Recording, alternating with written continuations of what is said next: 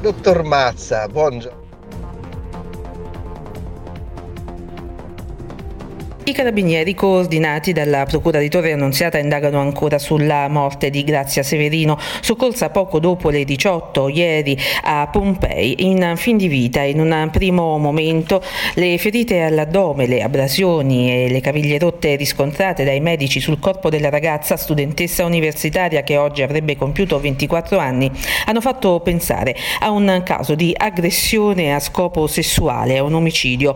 Invece eh, con il passare passare delle ore il lavoro degli investigatori sta facendo maturare l'ipotesi di un suicidio.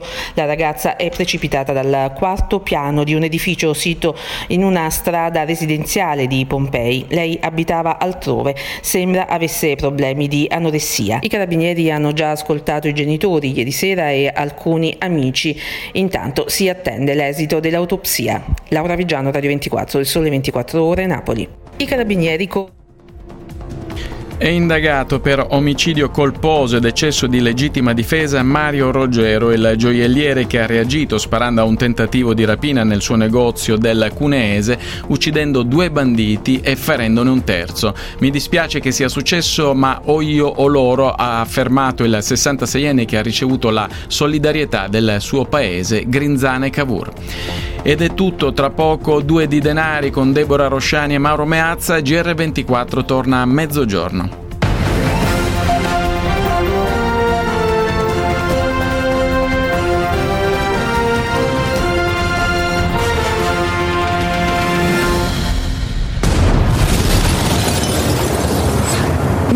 Ci sono tante varianti. Io vi faccio sentire la mia. La variante Parenzo. Fra poco su radio24.it. Dottor Mazza, buongiorno, ma quanto è simpatico lei. Lei è, io, io mi diverte troppo, veramente mi piacerebbe averla come amico, così proprio come per dire delle cose serie e delle cazzate.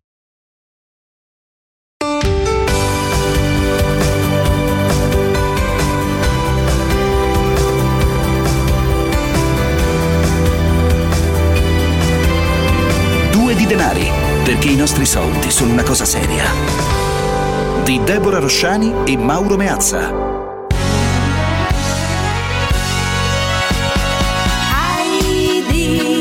Giova, bravo.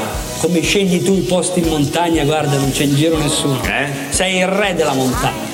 The king of the mountain. Giova. Guarda che spettacolo. Giacomo! Cosa? La marmotta! Guarda! Wow! la marmotta sentinella! Aldo, ma come Ma salta? che bella Aldo! Ma scende di lì, Marmotta guarda! sentinella! Eh, guarda che bella! Ah, è andata in È andata in Italia. È no! andata in Italia. No! Fondi io come un'anguilla! E allora è ufficialmente partito il concorso, Mauro. Quale concorso, Deborah? Ma Buongiorno. dai, quello per andare a vivere serenamente, lavorando rigorosamente in smart working, una settimana in Trentino. Ti ricordi che avevamo Uh, è vero, preannunciato è vero, è vero. questa iniziativa del Trentino appunto con Airbnb? Eh, che eh, invitano nella sostanza le persone che possono lavorare in smart working anche in luoghi molto lontani dal posto di lavoro. A noi sarebbe, per noi sarebbe magari un po' più difficile, e però insomma hanno indetto questa iniziativa, questo concorso di candidarsi per, eh, per stare là una settimana. E allora apprendiamo Mm. che eh, in- c'è una settimana in palio in Trentino appunto dedicata a tutti coloro che in questi mesi hanno dimostrato il proprio spirito di adattamento. I vincitori così potranno testare i reali benefici del lavoro da remoto a contatto con la natura. Il concorso si chiama Eh. La pausa pranzo più bella del mondo. Sì, come quella che ho fatto io ieri con due uova sode qua in ufficio, bellissima. Vabbè. Diciamo che in Trentino sarebbe stata più divertente. Però guarda, guarda, da certi punti del nostro nuovo palazzo in Viale Sarca 223 puoi vedere effettivamente le montagne nelle giornate Abbiamo una serene. skyline eh, niente male effettivamente da questo palazzo. Tre vincitori, i tre vincitori appunto potranno trascorrere come vi abbiamo detto una settimana all'interno di uno chalet, di una baita con vista sul territorio circostante. Cosa bisogna fare? Bisogna raccontare la propria storia di adattamento, mm. di resilienza nello smart working. Quindi le storie più originali di tutti coloro che hanno questo grande spirito di adattamento riceveranno questo coupon e potranno trascorrere una settimana in una baita in Trentino. Secondo me quelli della pubblica amministrazione non si possono più candidare adesso. E hai visto che il mm, ministro Brunetta ha cambiato. Ha richiamati un pochino all'ordine eh, eh, vabbè, pazienza. Senti, io da una parte se c'è questo segnale anche di ritorno alla normalità, non è che lo guardi proprio con, eh, con disappunto, eh, non, so, non so come dire. No, diciamo eh. che lo smart working è bello, però poi alla lunga, come dire, mi verrebbe un verso memorabile di Elio e le storie tese che non posso dire perché non è orario. Alla lunga rompe un po', ecco, fermiamoci qui. Vabbè, potresti dirlo con quel tuo amico con il quale abbiamo aperto la trasmissione della pre-sigla, l'amico che ti vorrebbe sempre vicino a lui per parlare per, di cose, cose serie, ma anche, di... Di, di quelle altre cose. Allora, vi eh, precisiamo se siete interessati, il concorso è di Airbnb e Visit Trentino. Il concorso si chiama La pausa pranzo ah. più bella del mondo. Se volete partecipare, voi che state appunto in esatto. smart working. Non ci hanno offerto nessun soggiorno gratis per parlare della notizia, naturalmente. Noi ne siamo rimasti incuriositi perché anche questo porta con sé questo anno di pandemia, queste originali iniziative per promuovere dei gran bei territori dove non si può andare a fare gran turismo e allora visto che dice che insomma il Trentino, visto che fate tutti smart working, venitelo a fare qua. Insomma. Beh, adesso, adesso stiamo Vabbè. però aprendo, eh? vedi che sì. già, già, Peter, secondo me Peter Bescapè questa mattina in regia sta è pronto a candidarsi. Sta litigando col mixer stamattina, ah, guarda. Pensavo lo... invece stesse digitando per Visit Trentino. Non lo provochiamo perché sennò ci manda chissà qualche parola. Forse è Danilo, Danilo di Trani che ci sta assistendo, che sì. sta facendo anche lui per, per, partecipare al concorso. Allora, noi oggi parliamo Mm-mm. di eh, contanti, però ieri mi hai detto che avremmo parlato di donne. Parliamo di donne, di donne, di donne investitrici. C'è una ricerca che è stata diffusa la settimana scorsa, condotta da questa società di investimenti che si chiama Candriam, è realizzata insieme all'IPB, l'Associazione Italiana Private Banking. Hanno fatto una ricognizione molto interessante tra le donne italiane, ma quelle di un certo profilo, di un certo standing. Allora, io lo dico già, lo denuncio già apertamente. È una ricerca condotta tra donne che hanno disponibilità finanziarie altine, donne di un certo standing, magari eh, in un punto della carriera molto avanzato. Però io ho voluto portare lo stesso questa ricerca perché sicuramente il modo ehm, con cui queste donne gestiscono i loro risparmi, i loro investimenti, il modo con cui si approcciano alla consulenza, sono dei suggerimenti che possiamo dare a tutte, perché tutte dobbiamo chiaramente eh, mh, guardare con molta attenzione a questi aspetti e prenderci cura della nostra dimensione finanziaria con la stessa attenzione, sia che si abbia tanto sia che si abbia poco. Questo peraltro è il suggerimento che dai sempre tu. Eh sì, che quando ce ne sono pochi è quello il momento in cui eh. si deve stare più attenti, perché se se ne hanno tanti, vabbè, è, è molto bello e si può correre anche qualche rischio Quindi sono più. spunti interessanti per tutti. Allora, se volete partecipare anche intervenendo, 800 24 0024 è il numero verde. 349 238 6666 è invece il numero attraverso il quale potete inviare o messaggi sms o messaggi whatsapp, perché no, anche vocali. Prima di tutto questo però parleremo anche di un'altra novità importante nel mondo bancario, ma prima ancora faremmo, faremmo se ho un cenno di assenso dalla regia, sì grazie Peter, allora il giornale radio del risparmio. Drin Drin, edicola risparmio.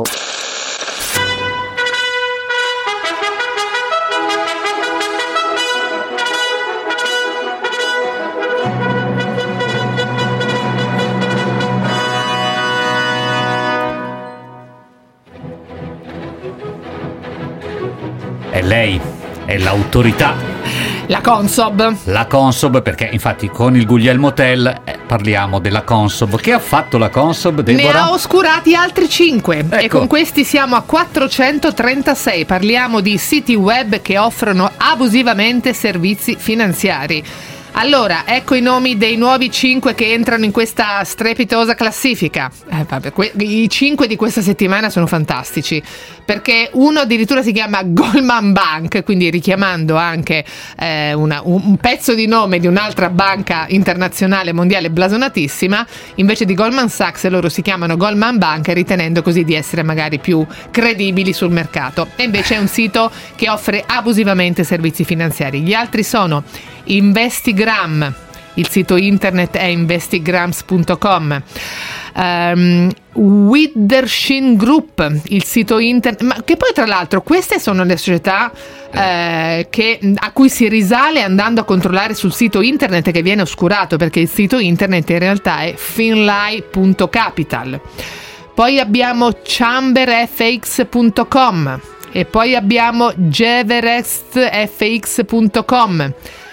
Io veramente ho il mal di testa, ma cioè, hanno una creatività che ha dell'incredibile. Guardate, noi lo diciamo con autorevole leggerezza, ma andate sempre a controllare prima di affidare i vostri soldi, che appunto si fa tanta fatica a guadagnare, andate a controllare sul sito della Consob, consob.it, c'è una sezione occhio alle truffe e lì trovate anche l'elenco di questi siti che sono abusivi, cioè cercano di farsi dare i soldi dicendovi che li investono, ma in realtà li investono a loro vantaggio per se stessi.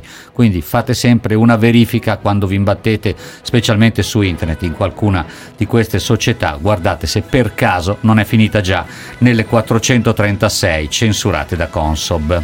Allora, la prossima raccontacela tu. Cosa sta succedendo qua a Milano dove l'attività culturale sembra ripartire? È una notizia che ci fa piacere dare anche perché molto spesso l'attività del MUDE, che ve lo anticipo già, l'abbiamo associata anche alle nostre trasmissioni. E torneremo a farlo, cara Deborah. Ma allora, eh, a Milano riapre da domani il MUDEC, il Museo delle Culture, al quale siamo particolarmente affezionati, fa parte di 24 Ore Cultura, che è appunto parte del nostro gruppo.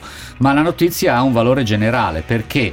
Perché come sapete dal 26 di aprile possono riaprire i musei nelle zone che sono classificate gialle devono tenere dei protocolli di sicurezza naturalmente, quindi il distanziamento, le mascherine eccetera, ma eh, attenzione, se volete andarci nel fine settimana, quindi tra domani e dopo, ricordatevi che per il fine settimana ci vuole la prenotazione che può essere online o anche telefonica e dovete farla almeno un giorno prima, quindi se ci volete andare domani finite di ascoltare due di denari, poi chiamate il museo o consultate il sito del museo e prenotate il biglietto, vale per pinacoteche, parchi archeologici, archeologici, complessi monumentali, mostre, eccetera. Da domani, come dicevamo, riapre il MUDEC, il Museo delle Culture qui a Milano, ci sono due mostre.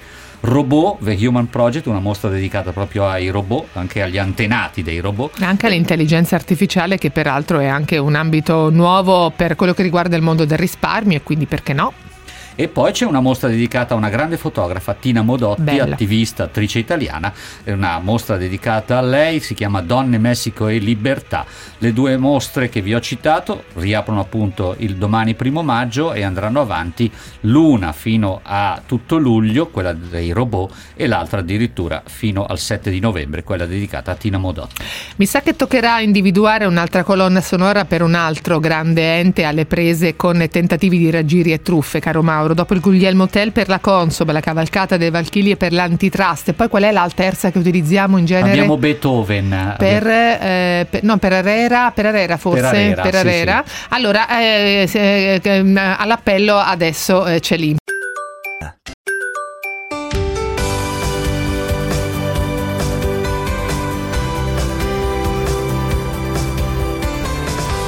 Due di denari.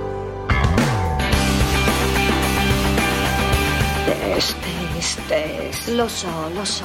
Non andrai avanti in questo mondo se darai del ruffiano ai tuoi capi ufficio. Ma lui lo è. Questa è la terza volta in sei mesi che devo cambiarti d'ufficio. Le donne lo sanno, c'è poco da fare, c'è solo da mettersi in pari col cuore. Lo sanno da sempre, lo sanno comunque per prime. Non è colpa mia. Ascolta, Ruth. Io ho 30 anni ormai. Ci ho messo 5 anni di scuole serali a prendere il diploma. L'ho preso a pieni voti e so di poter sfondare.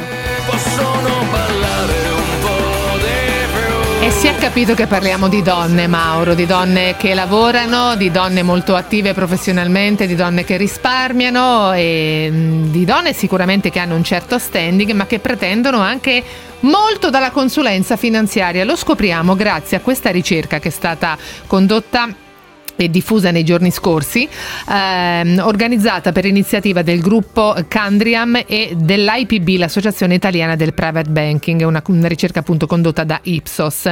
È uno spaccato femminile abbastanza particolare quello che è stato indagato, ma le evidenze emerse sono altrettanto interessanti e noi abbiamo voluto questa mattina farcele raccontare dai diretti interessati, anche per capire una volta che si è scoperto quello che si è scoperto, che cosa si farà a questo punto per eh, accontentare il profilo femminile che lavora molto, risparmia molto e naturalmente pretende anche che questo risparmio sia gestito, come tutti ovviamente, correttamente. E poi vediamo anche se ci sono delle così, differenze di genere, Mm-mm. insomma, nell'approccio al risparmio e agli investimenti. Ne parliamo con Antonella Massari, che è segretario nazionale dell'Associazione Italiana Private Banking. Benvenuta.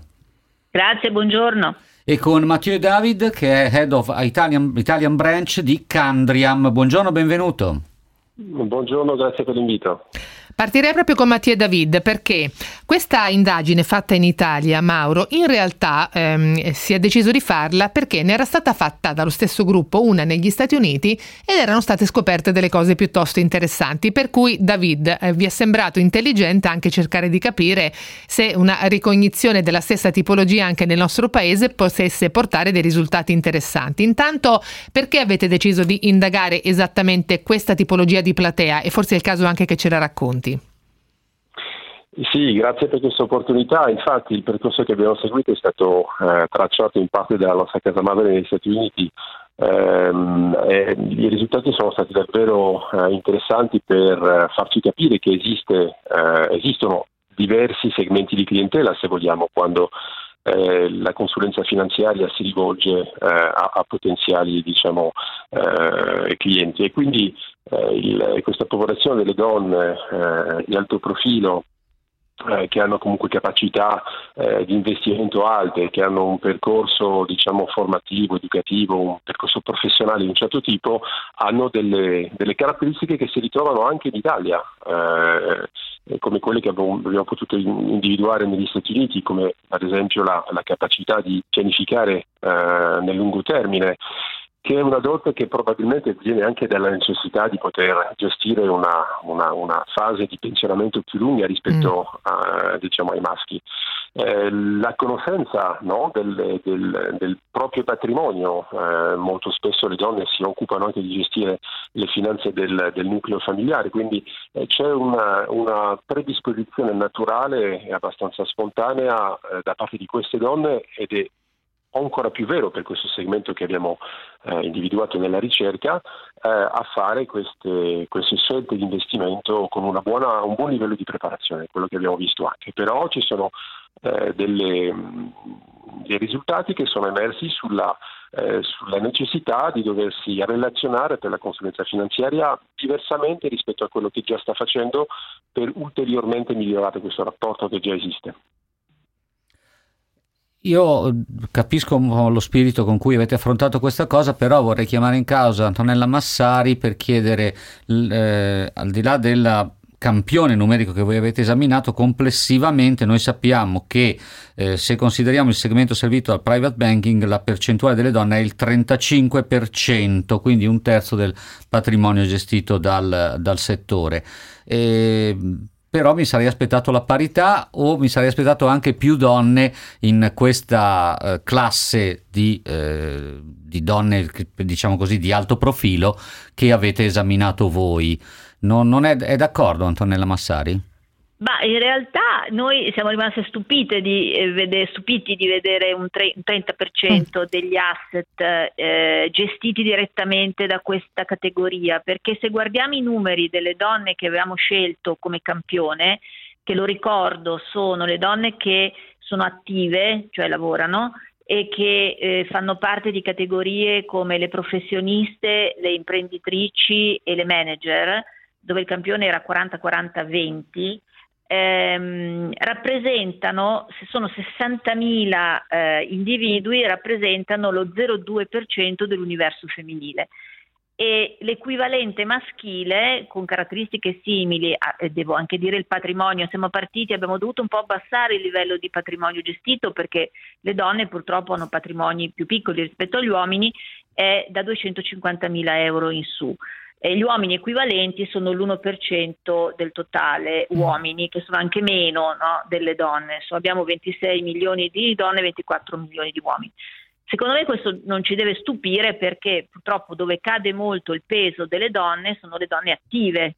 Mm, eh, se parliamo delle donne attive in generale, noi sappiamo c'è un problema in, in Italia no, del, dell'accesso al mercato di, del lavoro delle donne. Se poi parliamo delle donne che abbiamo selezionato, che abbiamo detto di alto profilo, cade ancora di più. Quindi questo è un problema che nasce dalle disparità di genere nel nostro paese e ovviamente il nostro settore eh, rispecchia questa diversità. Mm-hmm. E, e, quindi no, non siamo stupiti, anzi siamo stupiti un po' del contrario, che comunque abbiamo un 30% eh, degli asset gestiti da queste donne, quindi è assolutamente indispensabile che il settore se ne occupi, anche perché sono, sono risultate molto interessanti, danno degli stimoli di miglioramento del servizio e speriamo in futuro, e questo è il nostro auspicio e vogliamo contribuire a che ciò avvenga, aumenti il loro peso. Certo, allora Mattia e Davide andiamo proprio alle attitudini di investimento e alle attitudini di gestione del risparmio di queste donne. Quali sono le tendenze più rilevanti che avete scoperto? Come gestiscono il denaro che guadagnano queste, queste professioniste, appunto queste donne di alto standing che mh, avete monitorato? Sicuramente lo fanno con molta lungimiranza, eh, quindi questa propensione a guardare più lontano eh, rispetto ai colleghi maschi, se posso dire, è una caratteristica molto forte e quindi eh, nell'ambito della pianificazione finanziaria tanto augurata no, nel rapporto tra consulente e cliente, questo è una, sicuramente un, un, dato di partenza eh, sul quale costruire un percorso davvero virtuoso. Eh, le donne hanno, hanno, fatto vedere che sono estremamente legate anche al concetto di sicurezza, eh, ancora prima dei rendimenti, più dei colleghi maschi. Eh, questo non so se chiamarlo istinto di conservazione, questa attitudine al, pro, al preservare eh, diciamo, il patrimonio è, è, venuto fuori in modo molto, eh, molto, chiaro. C'è una bella predisposizione anche da parte di queste donne che probabilmente, anzi è stato, è stato dimostrato dallo studio per, la, per, il campione che ci ha eh, interessati, eh, che hanno una bella preparazione. Ehm, sono donne che eh, riguardano volentieri in modo abbastanza naturale anche a nuove eh, strade eh, di, di, investimento. Mi riferisco in particolare a tutta la sfera eh, degli investimenti cosiddetti responsabili, sostenibili, oppure a quelli che eh, guardano l'economia reale. Sono due vettori di sviluppo della nostra industria eh, che sono per gli addetti ai lavori presenti da qualche tempo ma che non hanno riscontrato immediatamente eh, l'interesse della clientela. Invece per quanto riguarda queste donne abbiamo, abbiamo, riscontrato che c'è un buon livello di conoscenza rispetto a, questi, a queste nuove opportunità di investimento, ma rimane ancora eh, un gap di formazione, manca un elemento di rassicurazione che consentirà a loro di fare effettivamente eh, investimenti in quella direzione, di prendere decisioni. Quindi questo è stato molto importante per noi eh, per capire dove la nostra industria e dove Candrian in particolare poteva eh, portare o potrà portare in futuro un suo contributo positivo per eh, favorire appunto la, il compimento di questo processo di, di accompagnamento e di, e di pianificazione finanziaria. Ci fermiamo un istante perché dobbiamo ascoltare il traffico. Li fanno correre troppo a sti corrieri.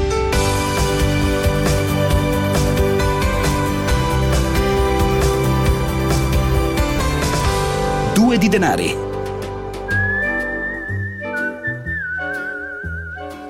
Donna, tutto si fa per te, tutto pur di piacere. Te lo immagini tu una donna entra in banca, va da un consulente finanziario e lo trova così suadente che canta una canzone come Nicola Rigliano che Fantastico. è la perla che abbiamo pescato noi, cioè Danilo, Danilo Di Trani in realtà ha pescato per che non si poter... capisce come potesse ricordarsi di questa canzone, peraltro no. visto che è ancora in culla. Eh, sì, non, so, non, stava nemmeno tra gli angioletti ecco. quando Arigliano cantava questo brano, però devo dire probabilmente neanche io stavo già facevo parte di questo mondo, ma non di questo volevamo parlare parlare, bensì di queste donne di alto profilo, ma soprattutto dei loro comportamenti, delle loro scelte, delle loro decisioni di investimento, che rappresentano, mi pare di capire, Deborah, anche degli spunti utili per tutte quante. Tutte quante, assolutamente. Infatti mi piacerebbe anche esplorare questa direzione con Antonella Massari. Abbiamo ribadito più volte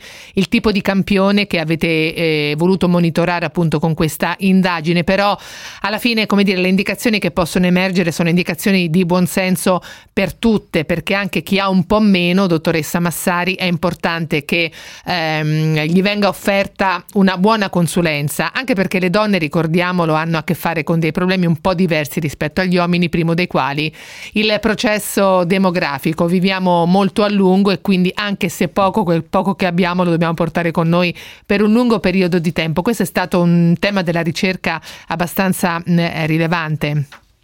Sì, sì, infatti quando si parlava, ehm, eh, Matteo diceva grande attenzione sulla, eh, Sostenibilità. sulla sicurezza. Ah, sulla sicurezza. E sulla sicurezza, che cosa voleva dire? Poi siamo andati un po' a capire se era solo avversione al rischio o era qualcosa di più. Era qualcosa di più, come già, anticipato, come già stato anticipato.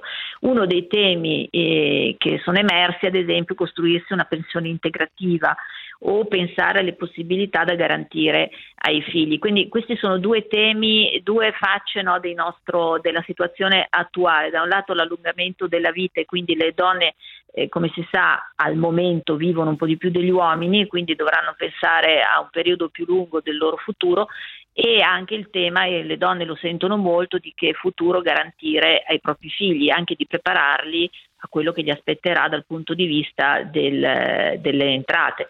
Quindi ehm, devo, devo, dire che abbiamo trovato stimoli interessanti, sono venuti da queste diciamo campioni di donne più consapevoli, ma l'industria le ha studiate proprio per servire meglio anche tutte le altre. Tra l'altro, e, Teresa Massari, la interrompo proprio perché tra le varie slide di Ipsos appunto che spiegano e argomentano questa eh, ricerca con delle ovviamente pagine di sintesi, eh, si rileva come eh, quando si chiede ad una donna che valutazione fai del consulente finanziario che ti segue, lo definisce sicuramente eh, un buon fornitore, ma non un buon partner, nel senso che è presente sui temi finanziari, ma non sulle dinamiche di vita. Questa è veramente una, una grande scossa anche per l'industria, immagino. Eh.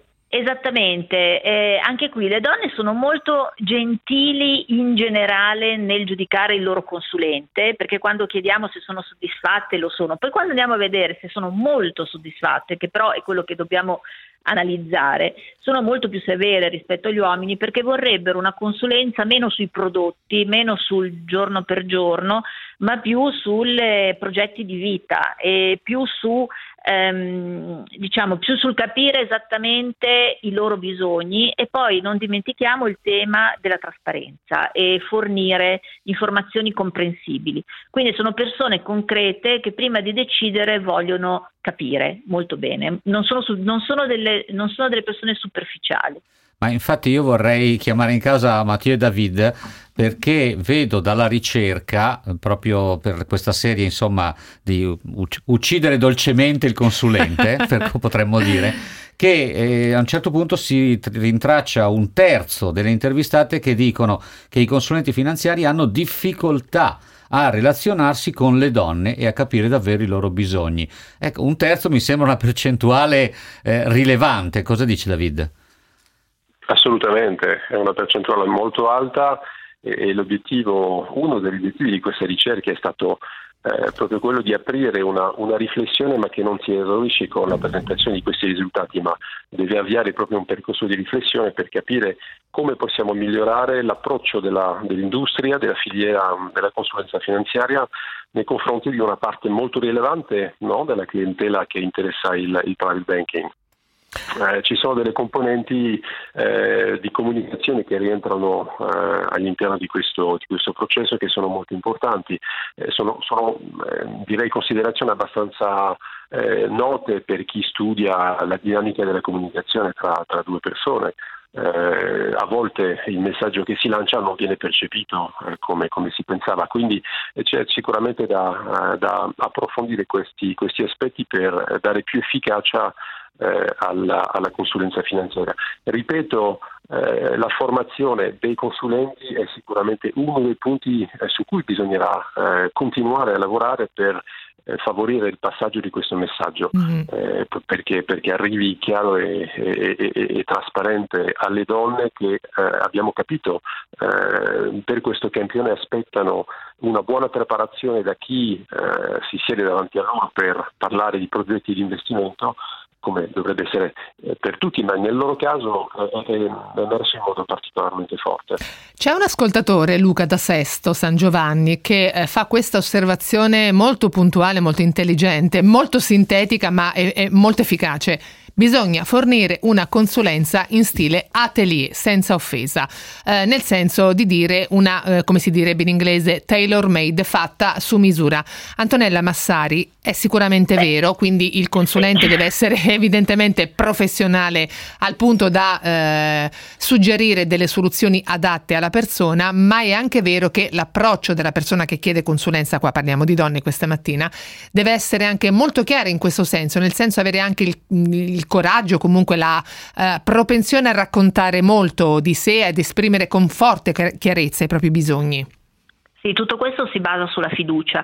Diciamo che la caratteristica fondamentale del, del, del, modello di servizio private è quella proprio di creare il massimo della fiducia tra il cliente e il consulente. Quindi raggiunto questo, questo obiettivo, credo che anche appunto, il cliente sia disposto ad aprirsi a raccontare di tutto il suo patrimonio, quello che ha presso quell'istituto, anche quello che magari detiene presso altri istituti, è molto importante per fare una pianificazione ben fatta e conoscere tutto il quadro. Questo ecco, magari è qualcosa che va conquistata nel, nel tempo e quando si dice atelier eh, l'ascoltatore ha proprio eh, diciamo, messo in rilevanza quello che è in rilievo quello che è la il tipico mm. servizio mm. che dovrebbe essere il tipico servizio private. Senta, dottoressa Massari, allora una volta che Ipsos vi ha consegnato questa ricerca e avete scoperto tutto quello che abbiamo raccontato questa mattina, a, a questo punto che tipo di istruzioni impartite ai private banker che operano nel mondo bancario e finanziario per comportarsi di conseguenza? Perché immaginiamo appunto che dopo la grande diffusione che è stata fatta di queste indagini in questi giorni, peraltro segnalo per chi volesse saperne qualcosa in più che sul sito di IPB c'è tutto l'evento con il quale al quale ho avuto il piacere di partecipare la settimana scorsa, appunto eh, pubblico con tante testimonianze e tante interviste appunto molto interessanti, per cui lo segnalo per chi volesse approfondire questo argomento. E quindi armiamoci e partite o armiamoci e partiamo? Beh, eh, per noi sarà partiamo perché rappresentiamo l'industria, noi diffonderemo, ma soprattutto sarà Candriam, perché ricordo che l'industria, che, che la ricerca noi l'abbiamo fatta per Candriam, che ringrazio che ci ha dato questa opportunità e assieme a Candriam, che diciamo ha un po' diritto di prelazione, sì. eh, cercheremo di diffondere il punto. L'altra cosa che invece possiamo fare noi è sicuramente anche quella di aumentare il numero di consulenti donne. Donne, brava, eh, infatti come ultima domanda, poi eh, lì se ci riuscivo volevo arrivare là. Sarebbe stata eh. infatti la nostra ultima domanda probabilmente. Il 70, ho anticipato, il 77% dei consulenti è uomo e, e solo appunto il complemento è donna. Noi abbiamo lanciato adesso un master, per esempio per giovani, e abbiamo ricevuto poche richieste da ragazze di partecipare a questo master. Quindi noi dobbiamo assolutamente fare un'opera di comunicazione, dire che questo è un lavoro adattissimo alle donne. Tutti i nostri associati che hanno appunto donne consulenti ci dicono che sono molto brave, mm. soprattutto perché hanno una grande capacità di ascolto, che è un altro dei temi fondamentali oggi, ascoltare prima di parlare e, e quindi una, diciamo una campagna che cercheremo di portare avanti come associazione e di aumentare, di aiutare l'industria ad aumentare il numero di consulenti donne. Anche perché proprio questa settimana, Deborah, abbiamo parlato del ricambio generazionale nel settore della appunto consulenza. della consulenza finanziaria e allora è un bene se si raggiunge una parità di genere anche numerica, perché no, tra eh, esatto. eh, uomini e donne nella consulenza. Anche perché tu sai che ne conosco molte e tutte quelle che fanno questo lavoro lo fanno con uno spirito veramente incommesso. Sono, sono molto contente, molto soddisfatte di entrare anche nella vita delle, delle persone, delle famiglie appunto per raccoglierne i bisogni e soprattutto trovare con loro delle soluzioni. Beh, Bene, allora, due di denari anche oggi termina qui. Ringraziamo i nostri ospiti di oggi, Antonella Massari, segretario generale di IPB, l'Associazione Italiana del Private Banking. A presto. Grazie, buona giornata. E buona giornata anche a Mattia David, Head of Italian Branch di Candriam. Buona giornata a lei e buon lavoro. È stato un piacere, grazie mille. A presto, Mauro, buon weekend. Io me lo faccio Grazie. lungo se mi permetti. Ah, e quindi lunedì? Lunedì ti lascerei da solo. Allora guarda, lunedì parliamo di fisco. Peter, segnatelo. Grazie e buona domenica a tutti.